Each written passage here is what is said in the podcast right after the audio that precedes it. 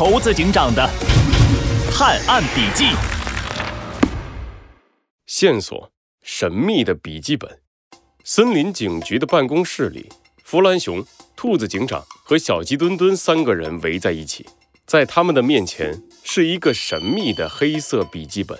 小鸡墩墩，猴子警长留给你的这本笔记本，你真的知道怎么打开了？呃，功夫不负有心人，我研究了好久，终于知道怎么破解密码了。哦，吼吼吼吼小鸡端端，那我就勉为其难表扬你一下吧。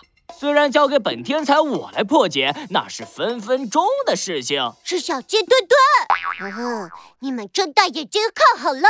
小鸡墩墩按下笔记本中间的金色按钮，一个蓝色的全息投影屏出现在大家的面前，上面出现了大量复杂的数字排列组合。这个谜题其实是一个数独，只要让竖排和横排的数字全部加起来都等于十，就能解开了。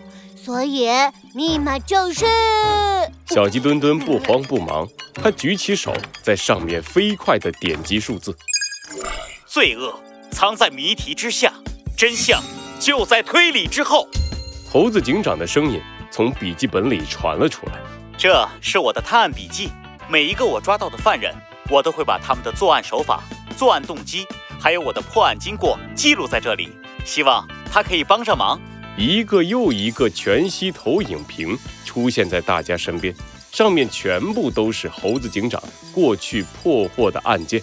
从最开始的怪兽事件、鸭子绑架案件，再到后来的斑马经理事件，详细的资料让大家大吃一惊。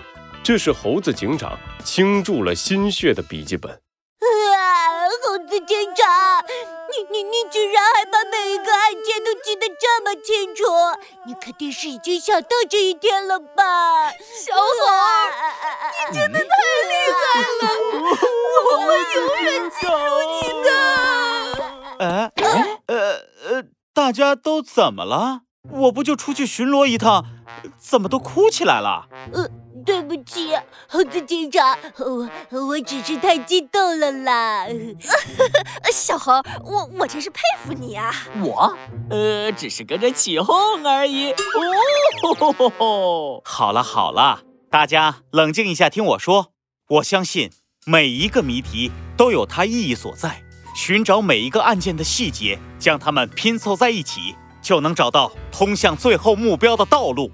猴子警长拿起自己的探案笔记，眼睛里闪烁出坚定的光芒。小鸡墩墩、师姐、弗兰熊，还有小朋友们，我们很快就会再次启程去追捕破坏者联盟。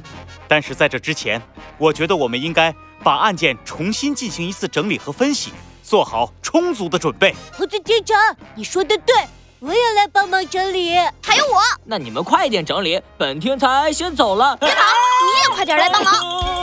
呃，救命啊！呃虐待熊啊！小朋友们，猴子警长第三季的故事即将开始，不过在那之前，请大家和猴子警长一起来完成探案笔记吧。